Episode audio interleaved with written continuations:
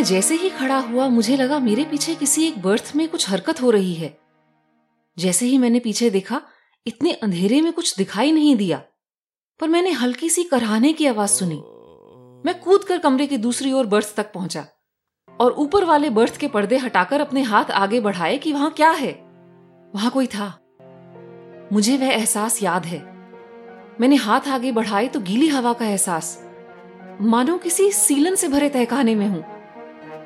पर्दे के पीछे से सड़े हुए खारे पानी का बदबूदार झोंका आया। मेरे हाथ ने कुछ पकड़ा, जैसे किसी की बाह हो, पर बिल्कुल चिकनी थी, गीली और बर्फ़ सी ठंडी। मैंने जैसे ही उसे खींचकर कुछ, कोई ज़ोर से मेरी तरफ़ कूदा। कुछ भारी, ठंडा और गिलगिला सा, पर एक अमानवीय सी शक्ति लिए। मैं कमरे के दूसरी ओर जाकर गिरा। एक क्षण में दरवाज़ा खुला और वह उससे बाहर निकल गया। मुझे डरने तक का वक्त नहीं मिला। मैं भी उछलकर दरवाजे से बाहर निकला और पूरी तेज़ी से उसके पीछे भागा। मैं दस गज आगे तक देख पा रहा था। गलियारे में हल्की सी रोशनी थी।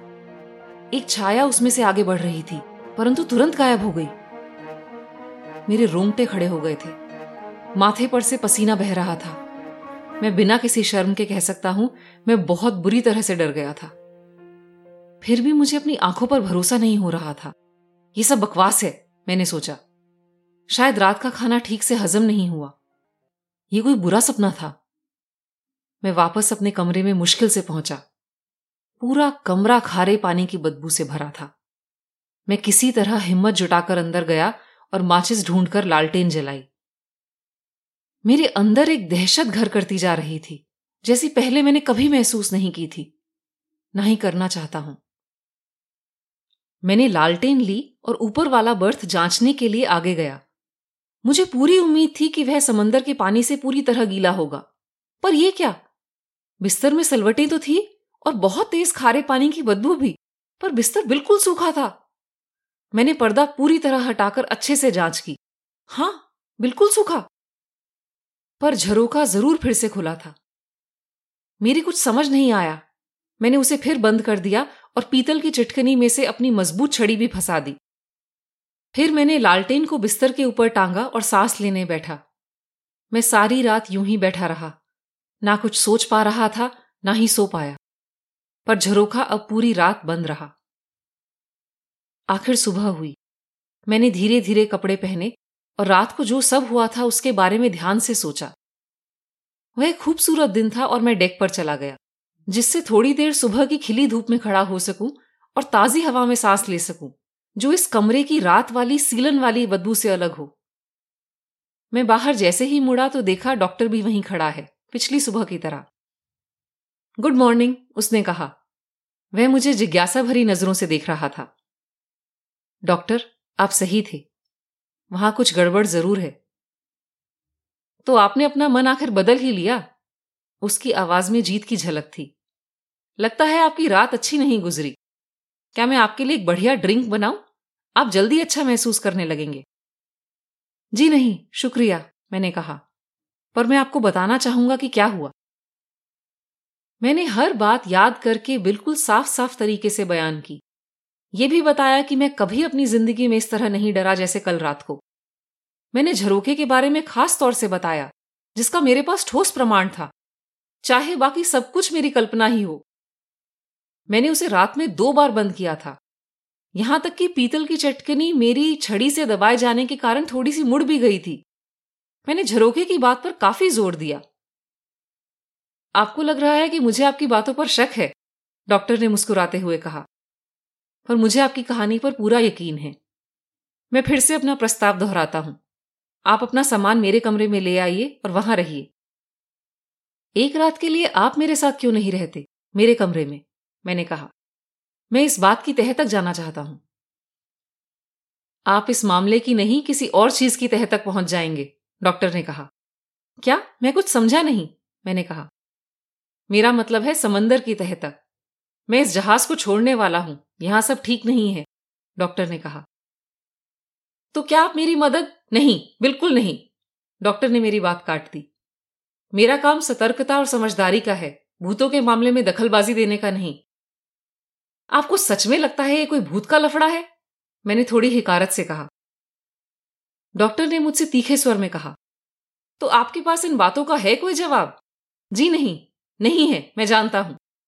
आप कहते हैं कि आप इस मामले की तह तक जाना चाहते हैं। मैं कहता हूँ यह मुमकिन ही नहीं है। आप कोई जवाब दे ही नहीं सकते क्योंकि कोई जवाब है ही नहीं। पर डॉक्टर, आप तो तथ्य और विज्ञान को मानने वाले व्यक्ति हैं। आप कह रहे हैं कि इन बातों को हम नहीं समझ सकते। हाँ, उसने कहा, और अगर इन बातों को समझा जा भी सकता तो इन्हें समझने में मेरी कोई दिलचस्पी नहीं है। मैं उस कमरे में कैसे भी अकेले फिर से नहीं रुक सकता था, पर फिर भी इस मामले की तह तक जाने का मैंने मन बना लिया था। मुझे नहीं लगता ऐसे ज़्यादा लोग होंगे जो दो रात उस कमरे में रहने के बाद एक बार और ये करने की हिम्मत रखेंगे। पर चाहे कोई साथ दे या ना दे, मैं करूँगा ज़रूर। डॉक्टर मेरा साथ देने के लिए तैयार नहीं था। बात भी ठीक थी। वह डॉक्टर था। जहाज़ पर कभी भी किसी को उसकी ज़रूरत पड़ सकती है। वह ऐसा जोखिम नहीं उठा सकता। उसने कहा, जहाज़ पर ऐसा कोई नहीं है जो यह खतरा मोल लेना चाहेगा। कुछ देर बाद मैं कैप्टन से मिला और उसे अपनी कहानी सुनाई। मैंने कहा कि अगर ऐसा कोई भी नहीं है जो मेरे साथ रात को उस कमरे में रहने को राज़ी हो तो मुझे ये काम अकेले ही करना पड़ेगा। मैंने बस बाहर गलियारे की बत्ती जलाए रखने का निवेदन किया। देखो कैप्टन ने कहा, मैं ऐसा करता हूँ कि आज रात मैं तुम्हारे साथ रुक जाता हूँ। देखते हैं क्या होता है। मुझे लगता है हम दोनों मिलकर इस गुत्थी को सुलझा पाएँगे। ऐसा भी हो सकता है कि जहाज़ पर ही कोई छुपा हो और लोगों को डरा रहा हो। या फिर उस बर्थ की लकड़ी या बनावट में ही कुछ रहस्य हो। मैं अपने अभियान में कैप्टन के शामिल होने पर बेहद खुश था।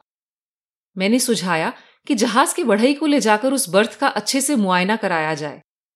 वह तुरंत मान गया और बढ़ई को मेरे साथ भेज दिया। मैं बढ़ई के साथ नीचे गया और ऊपर वाले बर्थ का बिस्तर पूरी तरह हटवा दिया। हमने अच्छे से बर्थ की लकड़ी और बनावट की जाँच की।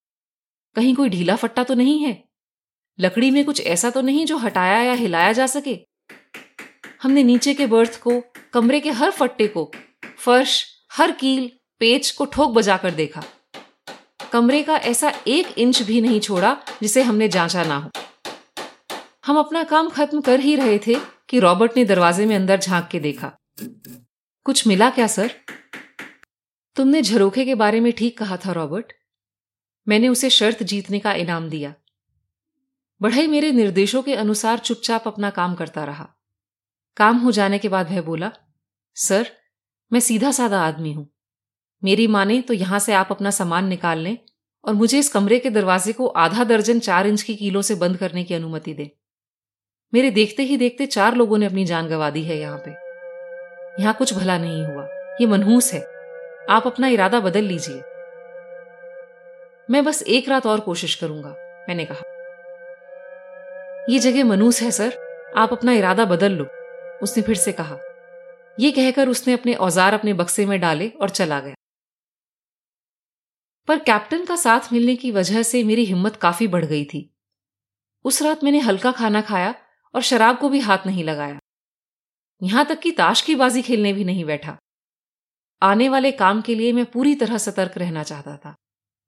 कैप्टन उन जहाजी लोगों में से था जो बहादुर भी होते हैं और खुश मिजाज भी, और मुश्किल समय में शांत रहते हैं।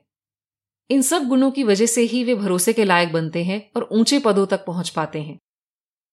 वह बेकार की इधर उधर सुनी बातों पर विश्वास करने वाला आदमी नहीं था। वह मेरा साथ देने के लिए तैयार हो गया था, इस बात को दर्शाता था कि वह भी मानता था कि मामला पेचीदा है। ना इसे आसानी से समझा जा सकता है, पर ना ही वहम या अंधविश्वास कहकर नजरअंदाज किया जा सकता है। एक तरह से कैप्टन की इज़्ज़त दाव पर लगी थी, और जहाज़ के नाम की भी। जहाज़ पर से सवारियाँ गायब हो जाना आखिर कोई छोटी मोटी बात नहीं है, और वह यह बखूबी समझता था। रात को लगभग दस बजे, जब मैं अपने आखिरी सिगार का कश ले रहा था, कैप्टन मेरे पास आया और मुझे डेक पर टहलते लोगों की नज़रों से परे ले जाकर बोला, ये गंभीर मामला है, मिस्टर ब्रिस्बेन। हमें हर नतीजे के लिए तैयार रहना होगा। हो सकता है हमारे हाथ कुछ भी ना लगे, और यह भी हो सकता है कि हम किसी खतरे में पड़ जाएँ। ये मज़ाक की बात नहीं है। मैं चाहता हूँ कि आज रात को जो भी हो, आप उसके बयान पर दस्तखत करें। अगर आज कुछ नहीं होता तो हम कल फिर कोशिश करेंगे। और फिर परसों। कहिए, मंजूर है? मैंने हामी भरी। हम नीचे 105 केबिन में चले गए। हम अंदर जा रहे थे तो रॉबर्ट वहीं गलियारे में कुछ दूर खड़ा हमें देख रहा था। उसके चेहरे पर मुस्कान थी, जैसे उसे पक्का हो कि कुछ अनिष्ट होने वाला है। कैप्टन ने अंदर से दरवाज़ा बंद कर लिया और चिटकनी लगा दी। ऐसा करते हैं? आपकी अटैची दरवाजे के सामने रख देते हैं और हम में से कोई उस पर बैठ जाएगा। फिर कोई दरवाजे से बाहर नहीं निकल पाएगा, उसने कहा। झरोखा अच्छे से बंद है ना? झरोखा वैसे ही बंद था जैसे मैंने उसे सुबह छोड़ा था। बिना किसी लीवर से ज़ोर लगाए उसे खोलना नामुमकिन था। मैंने ऊपर वाले बर्थ के पर्दे हटा दिए जिससे उसे साफ़ साफ़ देख सकूँ। अपने पढ़ने वाली लालटेन को मैंने ऐसी जगह रख दिया जिससे उसकी रोशनी सीधे ऊपर वाले बर्थ की सफ़ेद चादर पर पड़ रही थी। कैप्टन दरवाजे के सामने अटैची रख उस पर बैठ गया। उसने मुझसे कहा कि मैं एक बार अच्छे से कमरे की जाँच फिर से कर लूँ। इस काम में मुझे कुछ ही पल लगे। मुझे सिर्फ़ नीचे वाले बर्थ और झरोखे के नीचे रखे सोफे के नीचे एक बार नज़र डालनी थी। किसी भी आदमी का इस कमरे के अंदर आना या इस झरोखे को खोल पाना नामुमकिन है।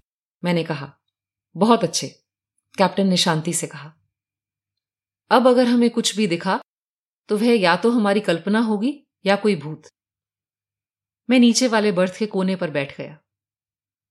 पहली बार जब कुछ हुआ था, मार्च का महीना था, कैप्टन ने दरवाजे पर टेक लगाते हुए कहा। जो आदमी यहाँ सोया था, वह वाकई में थोड़ा अजीब था। उसने किसी को नहीं बताया था कि वह यह सफ़र कर रहा है। वह बीच रात भागा और समंदर में कूद गया। इससे पहले कि ड्यूटी पर लगा अफसर कुछ भी कर पाए। हमने नौकाएँ नीचे उतारी पर वह नहीं मिला। क्या रात थी वो? उसकी खुदकुशी की वजह उसकी दिमागी हालत ठीक ना होना मानने में किसी को कोई परेशानी नहीं हुई। जहाजों पर तो यह सब अक्सर होता ही होगा ना? मैंने पूछा। नहीं, अक्सर तो बिल्कुल नहीं, कैप्टन ने कहा। मेरे इतने सालों के अनुभव में तो कभी नहीं हुआ। हाँ, मैंने एक दो बार और जहाजों पर ऐसा होने के बारे में सुना है। अगले सफ़र में वह बात करते करते रुक गया। आप क्या घूर रहे हैं? उसने मुझसे पूछा। मैंने कोई जवाब नहीं दिया शायद। मेरा पूरा ध्यान झरोके पर था। मुझे ऐसा लगा मानो उसके दरवाजे का पेच धीरे से घूम रहा हो। पर इतना धीरे कि हो सकता है मुझे वहम हो। मैं एक टक उसकी तरफ़ देख रहा था। मुझे उधर घूरता देख कैप्टन की नज़र भी वहीं गई। ये हिल रहा है, उसने कहा। नहीं, शायद नहीं। अगर ये जहाज़ के हिलने डुलने से हिला होता तो दिन में ही ढीला हो गया होता। पर यह अभी भी बिल्कुल वैसा ही कसा हुआ है जैसा मैंने सुबह छोड़ा था, मैंने कहा। मैंने उठकर पेज की जाँच की, पर वह कुछ ढीला हो गया था। मैं उसे सिर्फ़ अपने हाथों से घुमा पा रहा था। कैप्टन ने फिर अपनी बात जारी रखी। दूसरी बार जब कुछ हुआ तो वह आदमी शायद इसी झरोके से गायब हुआ था। ऐसा कैसे मुमकिन है ये मैं नहीं कह सकता। बहुत मुसीबत हुई थी उस बार। रात के बीचों बीच अलार्म सुना कि कोई झरोखा खुला है और पानी अंदर आ रहा है। उस दिन मौसम भी बहुत खराब था। हम यहाँ पहुँचे तो सब और पानी ही पानी था। झरोखा खुला हुआ था और जब जहाज़ इस तरफ़ झुकता तो पानी अंदर आने लगता। हमने किसी तरह से इसे बंद किया, पर तब तक पानी काफ़ी नुकसान कर चुका था। तभी से इस कमरे में सीलन की बदबू आती है कई बार। हमें लगता है वह आदमी इस झरोके से समंदर में गया। पर यह कैसे मुमकिन है यह कोई नहीं कह सकता। वो स्टुअर्ट बार बार कहता है कि इस झरोखे को बंद रख पाना नामुमकिन है। अभी फिर से सीलन की बदबू आ रही है ना? उसने हवा को सूंघते हुए मुझसे पूछा। हाँ, बिल्कुल, मैंने कहा। मुझे कपकपी सी हुई। वही सीलन की बदबू केबिन में बढ़ती जा रही थी। ऐसी तेज गंध तो किसी गीली जगह से ही आ सकती है। पर जब मैंने बढ़ई के साथ सुबह इस कमरे की जाँच की थी तो सब कुछ बिल्कुल सूखा था। अरे! मेरी पढ़ने वाली लालटेन जो मैंने ऊपर वाले बर्थ पर रखी थी अचानक बुझ गई। बाहर गलियारे की रोशनी अभी भी दरवाजे के गोल कांच से अंदर आ रही थी। जहाज़ ने एक ज़ोर का हिचकोला लिया और ऊपर के बर्थ के पर्दे आगे की तरफ़ आके फिर से पीछे हो गए। मैं अपनी जगह से उठा तो देखता हूँ कि कैप्टन ने हैरानी भरी चीख मारी और मुझे पुकारा। वे अपनी पूरी ताकत से झरोखे के दरवाजे को बंद रखने की कोशिश कर रहा था। मैंने अपनी मोटी लकड़ी की मज़बूत छड़ी से चिटकनी बंद रखने की कोशिश की और अपनी पूरी ताकत से उसे दबाया। छड़ी कुछ क्षण में ही तड़ाक से टूट गई और झटके से सोफे पर मैं जाकर गिरा। जब उठा तो कैप्टन फिर दरवाजे की ओर पीठ किए खड़ा था और झरोखे को घूर रहा था। उसका चेहरा पीला पड़ा हुआ था। झरोखा पूरा खुला था। उस बर्थ पर कुछ है, उसने अजीब सी आवाज़ में कहा। उसकी आँखें फटी हुई थी और वो ऊपर वाले बर्थ को घूर रही थी। तुम इस दरवाजे पर खड़े हो जाओ, मैं देखता हूँ क्या है। वह जो भी है, आज हमसे बच के नहीं जाएगा। पर दरवाजे पर उसकी जगह लेने की बजाय मैं एक छलांग में नीचे वाली बर्थ पर कूदा और ऊपर वाले बर्थ की ओर हाथ बढ़ाए। वहाँ जो कुछ भी था, उसे जकड़ लिया। वह वह क्या भूतहासा था, मैं शब्दों में बता नहीं सकता। वह मेरी जकड़ में हिला। वह एक ऐसे आदमी का शरीर था जो बहुत पहले डूब गया हो, पर फिर भी वह हिला, एक अमानवीय सी शक्ति के साथ। मैंने उसे कसकर पकड़ लिया। वह कोई लिचलिची सी, गिलगिली सी चीज़ थी। उसके गीले बाल उसके मुर्दा चेहरे पर चिपके हुए थे। सड़े हुए पानी की बदबू हर तरफ़ थी। मैंने पूरा ज़ोर लगाकर उसे पकड़े रखा। उसमें मानो दस आदमियों का बल था। उसने मुझे इतनी ज़ोर से पीछे धकेला कि मुझे लगा मेरे हाथ टूट जाएँगे। उस मुर्दे ने अपने हाथों से मेरी गर्दन जकड़ ली। मैं ज़ोर से चिल्लाया और गिर गया। मैं जैसे ही गिरा, वह चीज़ मुझे लांग कर दरवाजे पर खड़े कैप्टन की ओर कूदी। जब मैंने आखिरी बार देखा तो कैप्टन का चेहरा बिल्कुल सफ़ेद था। उसने उस मुर्दे पर ज़ोर से वार किया और फिर वह भी मुँह के बल आगे गिर गया। वह काया कुछ क्षण कैप्टन के ऊपर टिकी रही। मैं खौफ से चिल्लाना चाहता था, पर मेरे गले से कोई आवाज़ नहीं निकल रही थी। फिर वह चीज़ अचानक गायब हो गई। मुझे ऐसा लगा वह झरोके से निकल गई हो, पर इतने छोटे से छेद से वह कैसे निकल सकती है यह कोई नहीं बता सकता। मैं बहुत देर तक फर्श पर पड़ा रहा। कैप्टन भी मेरी बगल में ही था। जब मुझे होश आया तो मैंने उठने की कोशिश की। मुझे तुरंत पता लग गया कि मेरे हाथ की हड्डी टूट चुकी है। मैं किसी तरह उठा और कैप्टन को उठाने की कोशिश की। वह हिला और उठ बैठा। उसे कोई चोट नहीं लगी थी। पर वह अभी भी सदमे में था। बस और क्या?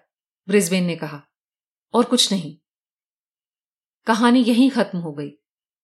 बढ़ई ने जैसा कहा था, आधा दर्जन चार इंच की कीलों से 105 नंबर का दरवाज़ा हमेशा के लिए बंद कर दिया गया।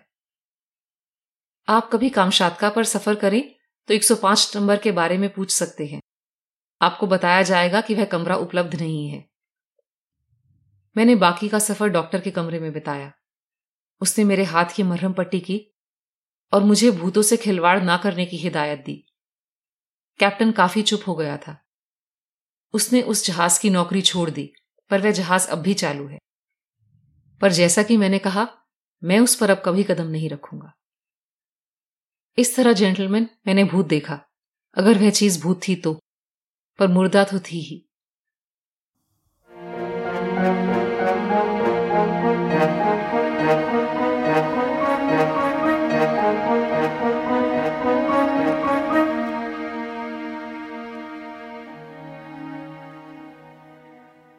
एपिसोड में मैंने आपको सोमरसेट मॉम की कहानी सुनाई थी और पूछा था कि मॉम की तरह एक और सुप्रसिद्ध लेखक का नाम बताएँ, जिसने डॉक्टरी का पेशा छोड़कर लेखक बनने का फैसला किया। जवाब है सर आर्थर कॉनन डॉयल।